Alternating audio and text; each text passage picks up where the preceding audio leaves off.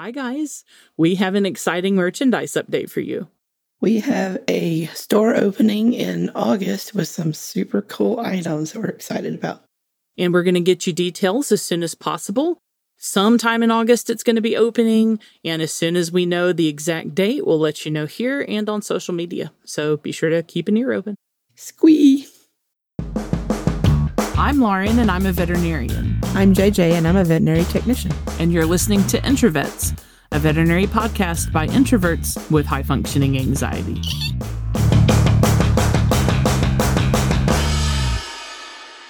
Welcome, everybody, to Introvets Podcast. What up, what up? The snackisode. We are back with Elena to continue our case from last week. If you haven't heard last week's episode, pause here and go and listen to that one first. Just as a reminder, all cases are presented anonymously, and the names and identifying information of the patients, clients, and in some cases, veterinarians have been changed. Welcome, Elena. Hello, hello. So, where we left off last week is our patient was diagnosed with urate stones. This led to further testing to determine the cause of the stones, and the patient was found to have elevated bile acids. So, concern for possible PSS. So he was referred to an internal medicine specialist for further evaluation of that liver. In the last episode, we reviewed the potential causes for urate urolith formation in dogs. When the formation of urate stones is related to liver disease, a portosystemic shunt is the most common underlying cause, especially in a young dog like this one. While the presence of urate stones and elevated bile acids doesn't confirm the presence of a liver shunt, it would move it to the top position on our differential diagnosis list in this case. So, this patient has abnormal bile acids. Why are bile acids important and how are they measured? Okay, so bile acids are secreted by the liver into the bile, and the bile goes into the GI tract and it is reabsorbed in the ileum, and then it is cleared from portal circulation on the first pass through the liver. Bile acids that are present in the peripheral blood represent the spillover from enterohepatic circulation, so essentially the leftovers that couldn't be cleared by the liver. More bile acids are secreted after a high fat meal. Oh, but if the liver works well, even after a high fat meal, the bile acids in the peripheral blood should stay relatively low. But if the liver's not working that well, the bile acid concentrations in the peripheral blood will be much higher than normal, particularly after a fatty meal. Classically, a pre and postprandial bile acids test is used to screen for liver function issues. Ideally, bile acids are measured fasting and then at two hours after a small fat containing meal. Dogs with liver disease typically have normal or elevated preprandial bile acids and then markedly elevated postprandial bile acids. You may hear about resting bile acids, which is simply just like a single measurement, and unfortunately, this is not super useful for evaluating liver function unless that one measurement is like super duper high. Usually, a pre and postprandial bile acids test is the way to go because it gives us the most information. So, what does an elevated postprandial bile acids measurement tell us? So, while other issues can cause elevated bile acids, liver dysfunction is the most common cause of elevated bile acids. Liver issues that can cause elevated bile acids include cirrhosis, so like scarring of the liver, a portosystemic vascular anomaly like portosystemic shunt, which we've mentioned several times already, severe hepatocellular disease, so real bad liver disease of any cause, and then post hepatic obstruction. Now, it's important to remember that elevated bile acids concentrations do not diagnose the presence of a portosystemic shunt, Often, dogs with portosystemic shunt do have severely elevated pre and post values, though. But even that is not completely diagnostic. So it, it can be like consistent with a portosystemic shunt if they're real high and real high, like in this particular case, uh, but it doesn't fully diagnose it yet. Bile acids don't even diagnose liver dysfunction conclusively because some other causes of bile acids elevation exist. Those include things like obstructive pancreatitis, alteration in GI mobility, steroid administration, possibly Cushing's disease. Hemolysis and lipemia can impact the type of assay that's used to test bile acids. Uh, and, and if I remember correctly, hemolysis actually artificially decreases the bile acids in lipemia, artificially increases it. And then if the patient is on certain medications like ursodiol, and then I also found at least one uh, reference that said that treatment with anti seizure medications can actually impact the measurement of bile acids as well. It's also important to remember that normal bile acid concentrations don't completely rule out liver disease either. Abnormal bile acids are considered an indicator for further workup of the liver, but not any sort of a definitive diagnosis. So, based on the case presentation so far, a young dog with urate stones and elevated bile acids, a PSS will be the top differential. So, what is a portosystemic shunt? A portosystemic shunt, also known as PSS, is a circulatory defect from the portal vein to other connecting circulatory branches, directing blood to bypass the liver. Most commonly, this is a congenital defect, meaning present at birth. However, PSS can also be acquired, which means they can develop it over time. The portal vein is a main source of blood to the liver from the gastrointestinal system, pancreas, and spleen. Portal blood carries important hormones like insulin and glucagon, as well as intestinally derived toxins and bacterial products to the liver. During fetal development, multiple shunts help direct blood flow to vital organs such as ductus arteriosus. I hope I said that right. Yeah, that's right. Sounds right to me. Okay, cool. We're going to go yeah, with it. I think that's fine. uh, yeah. That directs blood from the pulmonary artery to the aorta, foramen ovale, or oval, depends it's, on where you're I, from. I think it's ovale, but but again, that might be the southern pronunciation. Yeah, I've heard it both ways. okay. Ovale. yeah, yeah the foramen ovale. yeah. So this one allows blood flow between the left and the right atrium of the heart. And lastly, the ductus venosus that directs blood from the umbilical vein to the inferior vena cava, bypassing the portal vein and the liver. So typically at birth, when oxygen fills the lungs, these shunts close. A congenital PSS will form if the ductus venosus fails to close or a blood vessel decides to form abnormally outside the liver after the ductus venosus closes. And a lot of portosystemic shunts are congenital, like 80%. Congenital PSS usually occurs with a single vessel, and that can be extrahepatic, meaning outside of the hepatic parenchyma, or intrahepatic, meaning inside of the hepatic parenchyma. Extrahepatic are most common in toy and small breed dogs.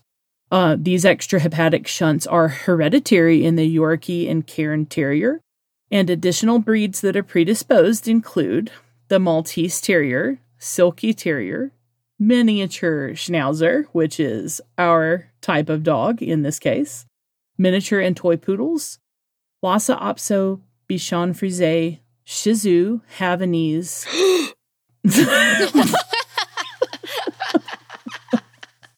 no fizz gig. Um, the Dandie Dinmont Terrier, which again, I've never heard of that dog, uh, and the Pekingese. Intrahepatic shunt, so inside the liver, is more commonly diagnosed in large breed dogs such as the German Shepherd, Golden Retriever, Doberman Pinscher. Damn it, JJ, why are all of your dogs causing this problem? Because I'm a technician. yeah, that's true. That's 100% accurate. Uh, Labrador Retriever, Irish Setter, Samoyed, Old English Sheepdog, and Irish Wolfhound. And medium sized breeds, including the Australian Shepherd and Australian Cattle Dog. There is no sex predisposition documented for the development of PSS. Now, acquired portosystemic shunts occur in about 20% of cases. Typically, they develop secondary to chronic portal vein hypertension, as this elevated pressure causes those little vestigial remnants of fetal blood vessels to open up and start flowing again when they're not supposed to. Acquired shunts usually consist of multiple extrahepatic vessels, so multiple vessels outside of the liver. They're usually tortuous, which is also a really fantastic word, but like they're all curvy and weird and they kind of sit up next to the kidney a lot of the time. And common causes of this issue would be hepatic cirrhosis, portal vein hypoplasia, so a small portal vein, with portal hypertension resulting from that small, just size and diameter of the vein, and then hepatic arteriovenous malformations. Now, when a portosystemic shunt is present, this blood bypasses circulation in the liver and then it directly enters the systemic circulation.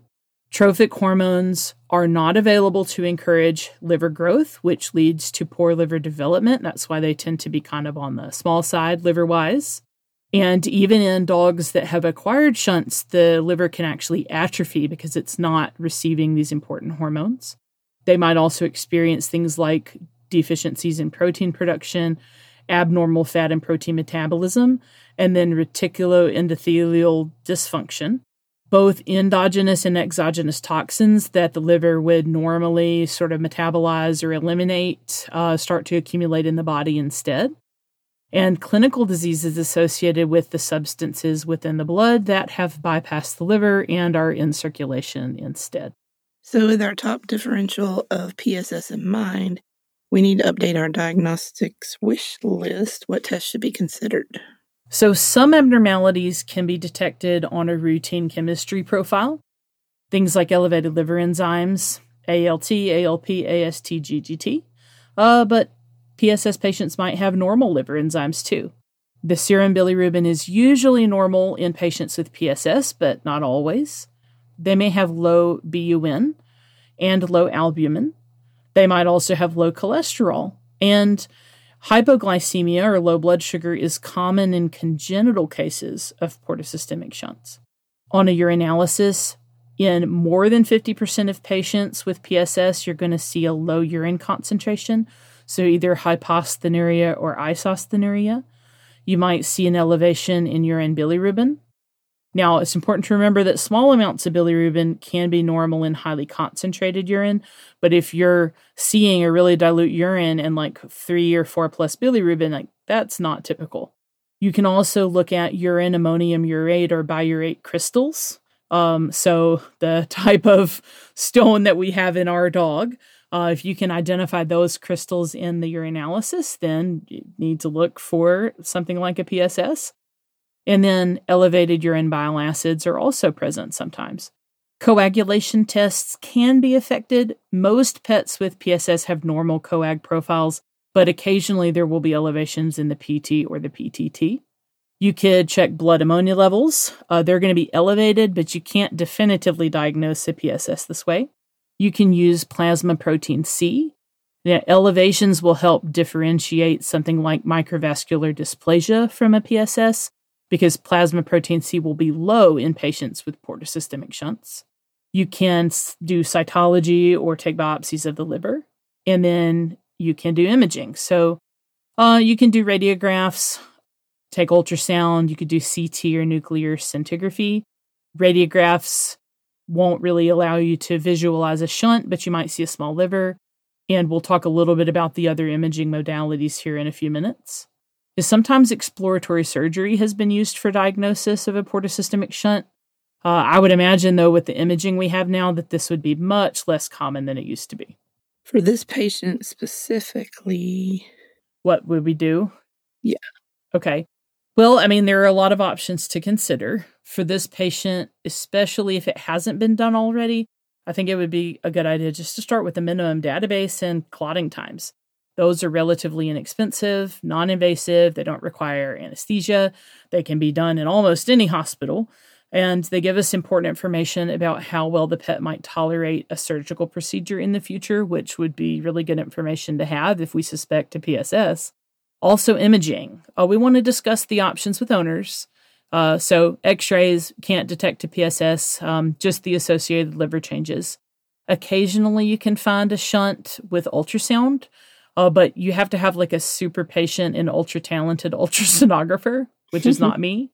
A lot of the time, though, it can still even be missed. So, you can take like the most famous veterinary uh, radiology specialist and hand them an ultrasound, and it's still not 100% yield there. Like the internist that I work for is like, if I'm going to be looking for a portosystemic shunt, I'm just going to go straight to CT mm-hmm. because if we're going to be doing an ultrasound or trying to find it through ultrasound and it's so particular, you're sedating the patient anyways. might as well just throw it in the CT tube, to be Yeah. honest. Sure. I mean, if the clients are up for it, these days, higher level imaging is just it's everywhere. I mean, you can get a CT locally most places now. Before, like even when I graduated vet school, living in Huntsville, getting a CT scan would be like a 3-hour drive to a teaching hospital. You know, like but now there's so many options to get a CT. Like I can think of I mean, two places within 30 to 45 minutes of here and then I don't know, 10 options within out an hour or two. you know, much different. Yeah, and with veterinary prices nowadays, um, for in cupcake terminology, four to five cupcakes more, you could do a CT scan, have better images, have more information that is involved with it, in my opinion. So Yeah. Yeah, I mean, why why spend the money on ultrasound if it's not like a guarantee when you have such a much higher yield with CT? I think that's very reasonable. Yeah. Oh yeah, better bang for your buck. CTA, which is computed tomographic angiography, is currently considered the imaging modality of choice for diagnosing PSS. Uh, and it does require anesthesia, however, you know, but you know, it's, I, that's what I would do. I- yeah, it's a short anesthetic procedure and they go home the same day. So Yeah. really easy, real simple. I mean, why not? So going back to our patient, the internist ordered a chemistry profile, some blood work. Um, so the chemistry profile um, showed elevated ALT and alkaline phosphatase. Um, there were no other abnormalities in CBC. They did do a coag profile, so PT and PTT, and they had some mild elevations in that. Urine analysis showed some elevated bilirubin, so three plus on it. And the specific gravity, if I remember correctly, it's 10, 12. Okay, so dilute urine Mm-hmm. with bilirubin, that's significant. Yep. Yep. The uh, owners were gung ho for a CT scan. So that's Okay. exactly what they did. They Yeah. performed a CT scan. It showed what we call microhepatica. I love that word. Yeah. Microhepatica. That is a good word. It- it is a good word. It sounds like something that you would use to like in I don't know film technology. Like let me it. use my microhepatica to film that scene. Exactly. And I know absolutely nothing about IT. Nothing. But it makes me sound really smart and I like it it. does microhepatica. Microhepatica. Anyways, microhepatica means a, a small liver. And the radiologist read it, and the radiologist said that uh, he found a single extrahepatic portosystemic shunt. This particular shunt was a splenonephric, phrenic, spleno, Splenophrenic. spleno- There we go. That one.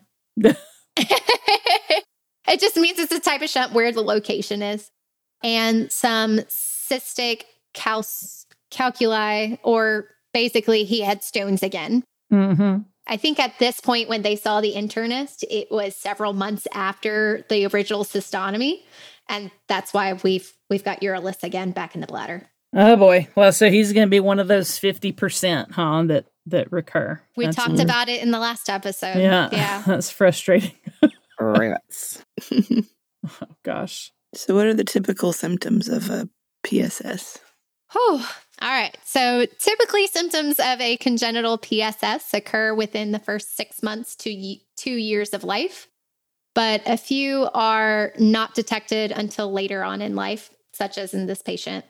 The pet may be stunted in growth or fail to gain weight, may fail to thrive. Diarrhea or vomiting may occur intermittently. Affected pets may drink and urinate a lot more often, so PUPD. Toxins in the bloodstream can cause a variety of nervous system symptoms, so some neurologic symptoms that first indicate the presence of this portosystemic shunt. So this is called hepatic encephalopathy. It's a tongue twister there. Yeah, you, you nailed it. yeah. Uh, I've been practicing. All right. These symptoms can include poor appetite, lethargy, disorientation, pacing and circling, seizures, coma, and other changes in behavior. Excessive drooling can also occur jointly with these symptoms and is especially common in cats with portosystemic Hmm. shunts. So cats can get PSS. These symptoms usually wax and wane, and pets with PSS are also predisposed to the development of urate urolith. Ta-da! So that's exactly what happened in this case.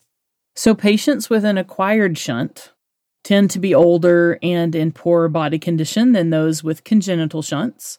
Patients with intrahepatic shunts, so shunts inside the liver, tend to have a larger volume of blood diverted around the liver than do those with the extrahepatic shunts. So, these dogs with intrahepatic shunts typically have more severe clinical signs. Behavioral changes or even prolonged recovery times from anesthesia might occur uh, with, with either type. Central nervous system, GI, and urinary systems are the most common organ systems affected by portosystemic shunts.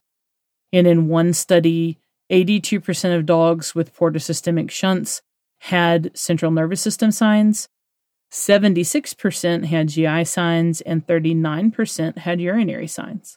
Patients with congenital shunts tend to have more CNS signs than those with acquired shunts. And then such signs include behavioral changes, pacing, vocalization, head pressing, ataxia, which is kind of like w- drunk walking, you know, circling, muscle tremors, cortical blindness, stupor, seizures, deafness, and ventral neck flexion. So, flexing your neck would be like holding your chin to your chest, kind of thing.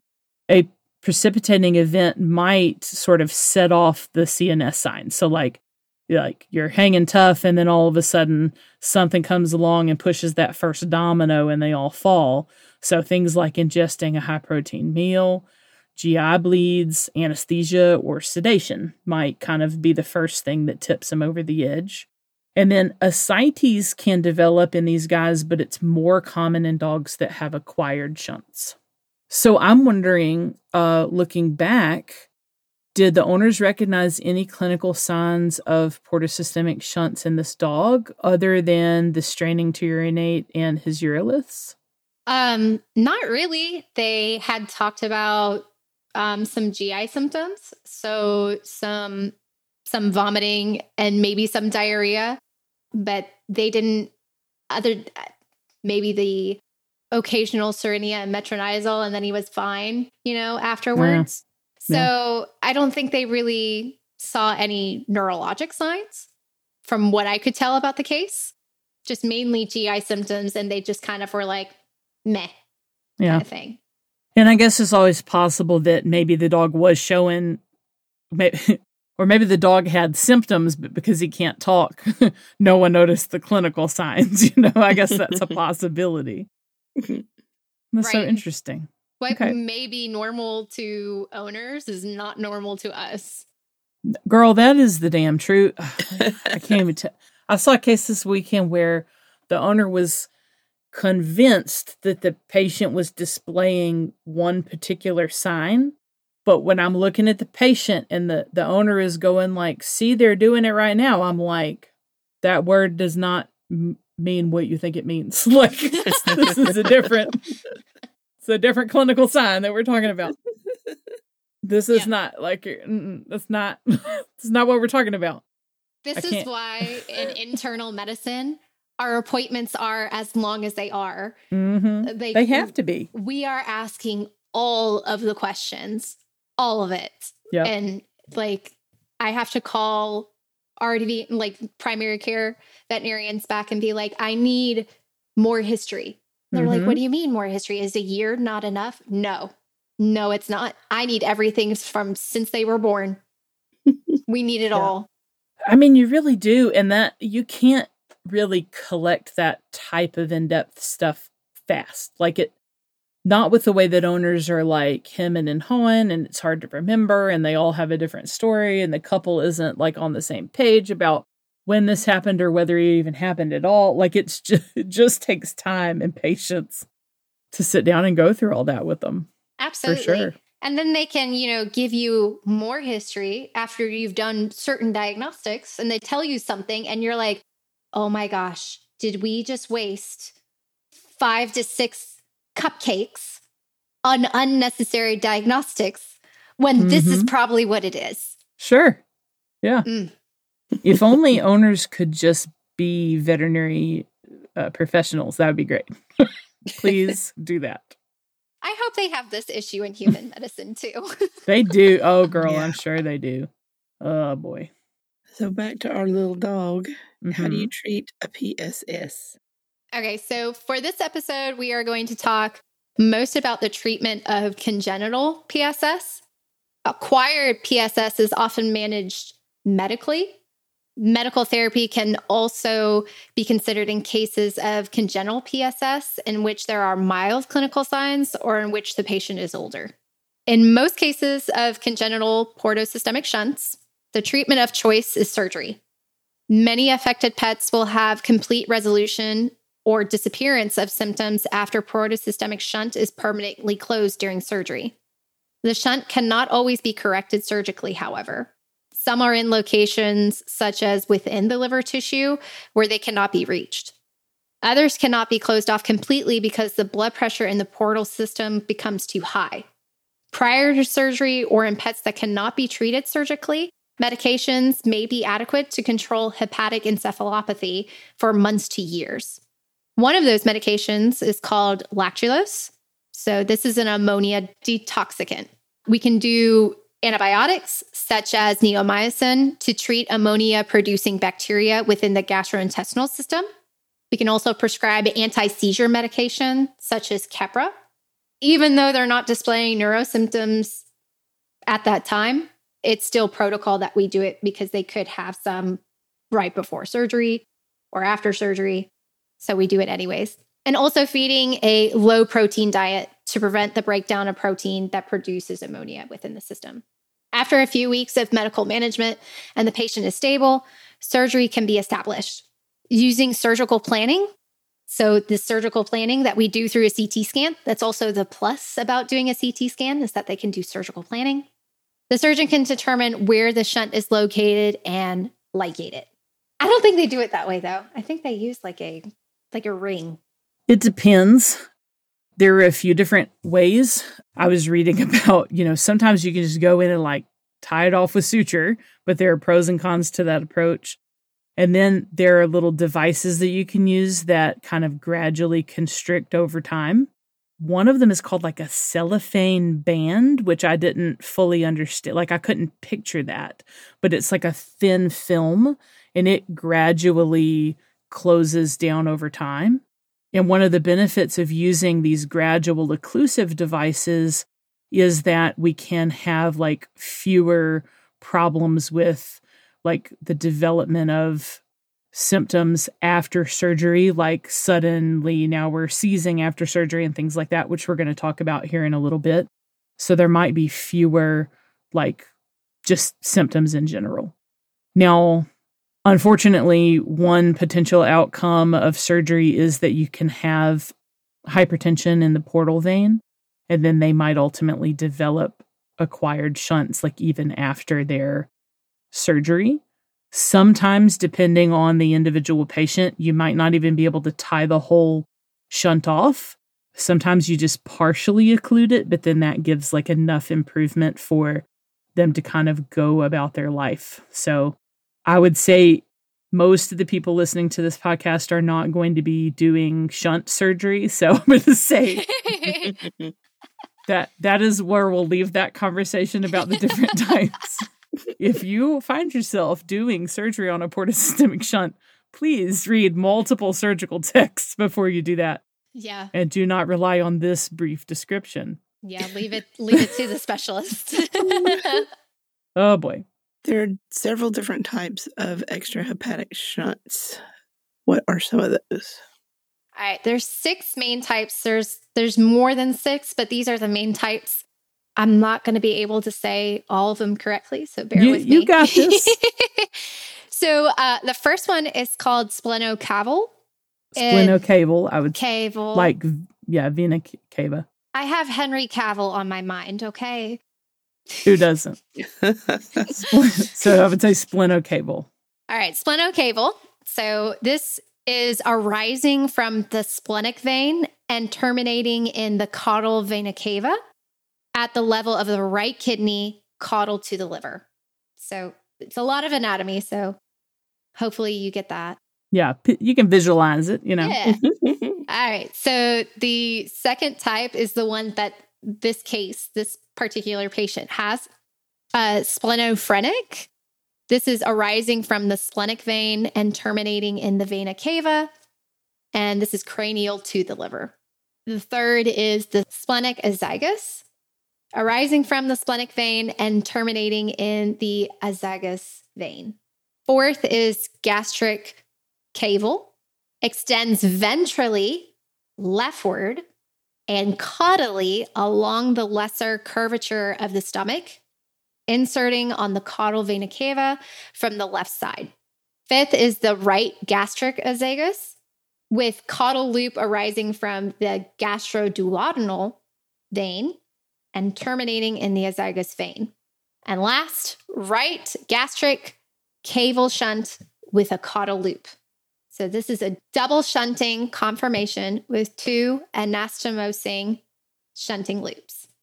Okay, potential surgical complications. We, you know, chatted about this like just superficially uh, just a minute ago, but so you might have postoperative complications, including portal vein hypertension, persistent shunt, so you didn't get it fully closed or it opened back up again, you might have new neurologic abnormalities and the new development of seizures.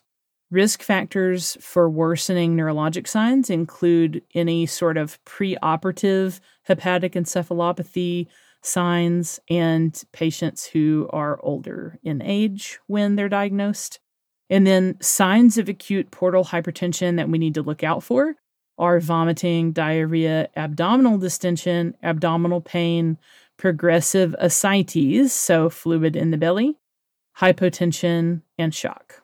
So, what is the prognosis and ongoing management of these patients? Successful surgical treatment of congenital portosystemic shunts can lead to the pet living a completely normal life. Without surgery, some dogs can be managed with medication alone for months to years, while in others, the medication is not sufficient to control the problem. Cats are less likely to have their symptoms controlled by medication alone. When portosystemic shunts first arise later in life, so these acquired portosystemic shunts, they do so as a result of chronic liver disease such as cirrhosis. In such cases, surgical closure of the shunts is not performed, and the priority rests on the treatment of the underlying problem, usually with medications chosen based on a liver biopsy result. As far as prognosis goes, Approximately 33% of patients with portosystemic shunts can be managed with medical therapy alone. The older the animal is at the onset of clinical signs, the longer their survival tends to be with medical therapy alone. Of dogs treated medically, 50% are euthanized within 10 months of diagnosis because of persistent signs of hepatic encephalopathy or progressive hepatic fibrosis. In one study of 126 dogs with a single vessel portosystemic shunt, survival time was significantly longer in surgically treated pets compared to those treated medically. After 1,500 days, how many years is that? It's a lot. Hold on, Maybe, 15 divided by 30. Five? Five. Less years? than five? Less than five okay. years? Four to five years? Yeah. Okay, sounds good. I trust you. I hope. Look, I'm going to pull up. I'll take it out in editing if it's not right. You math. After the 1500 day mark, 90% of surgically treated patients were still alive. That's compared to only 63% of medically treated patients. In dogs that have intrahepatic portosystemic shunt, mortality rates can be as high as 27% after surgical attenuation but generally they have good outcomes 50% of the time at least. There was one study that had 100% of surgical survivors with excellent outcomes. So 50 to 100% of the time, the survivors of the surgery do really well. Dogs with intrahepatic portosystemic shunts also have higher incidence of GI ulceration and bleeding, so the long term use of antacids might be needed. And then preoperative low albumin, preoperative elevated white blood cells, and postoperative development of seizures, and evidence of persistent shunting at 6 to 10 weeks after surgery are all considered to be poor long-term outcome predictors for both intrahepatic and extrahepatic shunts. Hmm. So what happened with our patient? So the patient was prescribed Keppra, neomycin, and lactulose. One month later, the patient had um, a PSS surgery and it was successfully ligated. They ended up using a five millimeter ameroid constrictor. So, this is probably the constrictor that Dr. Greider was talking about earlier. A liver biopsy was performed and a cystotomy was performed to remove the uroliths. Uh, the patient recovered uneventfully from the procedure and was discharged the next day. He did really well. The liver biopsy was consistent with PSS, and the urolith analysis results were 100% ammonium urate stones. Surprise, surprise. The patient was slowly tapered off of the lactulose and the Keppra and the neomycin over the next several months post surgery. And his liver enzymes were rechecked every two to four weeks to make sure that progress was being made. The patient came in for his liver enzyme rechecks, and they had noted that it wasn't improving the way that they would like to see it. And they had noted in its chemistry profile that it had some high cholesterol. Sometimes, if we have high cholesterol or triglycerides, that can cause some elevated liver enzymes as well. Yeah. So, the patient was prescribed Welactin, which is an omega 3 fatty acid to help lower the cholesterol. It helped a little bit, but not really much. They did what they called a lipid panel, and that had noted some differences in, in cholesterol, HDL, LDL, um, and the patient was prescribed Gemfibrozil. So this uh, helps with cholesterol. After they started that, liver enzymes were way better four weeks later. Way better. Cholesterol was actually within normal limits. Fantastic. And all of the liver enzymes were within normal limits. The patient was doing really well, gaining weight because I guess it lost a little bit of weight after the procedure. And now it's living its best miniature schnauzer life. Oh, oh my goodness. yeah. So um that sounds like that schnauzer might have also just had like a bad genetic dice roll and also had the hyperlipidemia of schnauzers too. Well, I mean, this Familial. is why we right. This is why we check liver enzymes, right? Because there's multiple things that can cause like bile acids to be elevated and whatever. Well, one of them was a PSS. Who's to say that triglycerides like higher cholesterol was also not the problem too. This is why we check it, make sure it's improving because the last thing that we need is cirrhosis of the liver or any sort of liver disease after mm-hmm. what this dog has been through. That's true. Wow, that's a great case, Elena. Thank you so much for bringing this one for us. Yeah, it was definitely one of my favorites to work up for sure. Very informative. well, we have a super long list of sources for today. And since we're already like kind of over time, I'm not actually going to read them all, but just know that there were many sources and we're going to put them in the show notes as always and also on social media. So if you have any questions about the information that was presented today, be sure to check those out or you can always reach out to us as well. If you have stories, cases, questions, or anything else you'd like for us to read, please send it to intravetspodcast at gmail.com. And you can find us on social media. We're on Facebook, Instagram, and TikTok, and it's at Intravets. And don't forget to rate, review, and subscribe to the podcast. It really does help. Yep, yep. And we'll see you next time. Bye. Bye bye.